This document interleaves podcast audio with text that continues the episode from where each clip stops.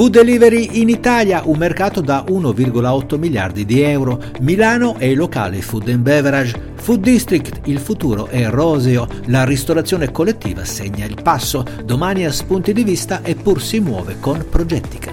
Oreca Short News è offerta da Lete, capolavoro su tavola. Fruity Touch Sant'Anna. Della Granda. Drink a beer, not a lie.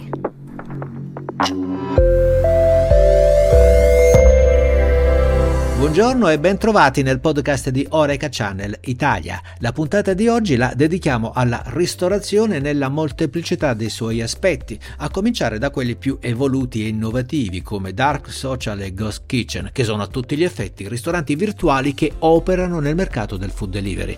Un mercato che, leggiamo dall'ultimo studio Ambrosetti, vale oggi 1,8 miliardi di euro, un servizio, il delivery, di cui usufruisce ormai il 71% della popolazione italiana.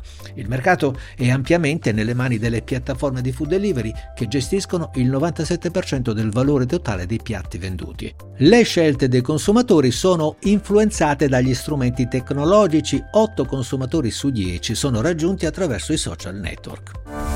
Andiamo ora sul mercato fisico, sulla piazza di Milano per la precisione, che da tempo non è più solo la Milano da bere ma anche da mangiare. Lo attesta il Food and Beverage Retail Market Report realizzato da Engel Volkers. A Milano si contano 5.533 esercizi, la cui incidenza delle attività food and beverage è pari al 34%. Poi ci sono alcune zone come Arco Sempione che conferma la sua fortissima attrattiva soprattutto serale con il 57% di esercizi food and beverage sul totale dei negozi negozi e la zona dei navigli con il 51%.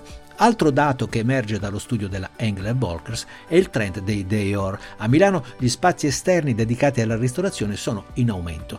Nella capitale lombarda il 59% delle attività si è dotata di day or con un numero di posti a sedere esterni stimato in circa 25.000 ma all'orizzonte ci sono delle nubi per i Dior. Il comune di Milano, al fine di contrastare la mala movida, a partire dal prossimo 10 ottobre darà un'importante stretta alla vita notturna con un provvedimento che fissa a mezzanotte l'orario limite per i Dior, somministrazione e servizio di asporto.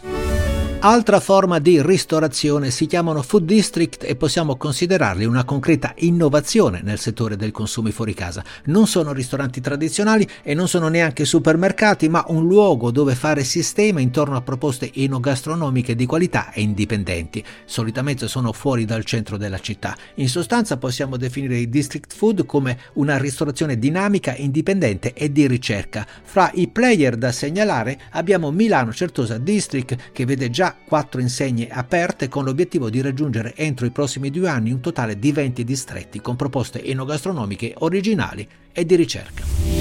E se le nuove formule di ristorazione guardano al futuro con un certo ottimismo, quelle tradizionali come la ristorazione collettiva segnano il passo e quanto emerge dall'annuale ricerca condotta da Oricon, Osservatorio Ristorazione Collettiva e Nutrizione, che evidenzia come il settore stia conoscendo un momento di difficoltà senza precedenti che ha posto in forte sofferenza i margini delle aziende, molte delle quali secondo Oricon hanno bilancio in passivo. Le cause sono da ricondurre agli aumenti dei costi energetici e delle materie prime e a una mancata revisione dei prezzi nei contratti. Il settore della ristorazione collettiva in Italia conta circa 92.000 occupati con un fatturato complessivo di 3,7 miliardi di euro con circa 770 milioni di pasti serviti. E ancora di food and beverage, di consumi e distribuzione Oreca parliamo domani nel nostro appuntamento settimanale con Spunti di Vista, ospite della puntata Damiano Possenti, partner di Progettica, con il quale faremo il punto sul mercato Oreca, analizzando quanto avvenuto quest'anno e quali risultati potremo attenderci alla fine di questo strano 2023.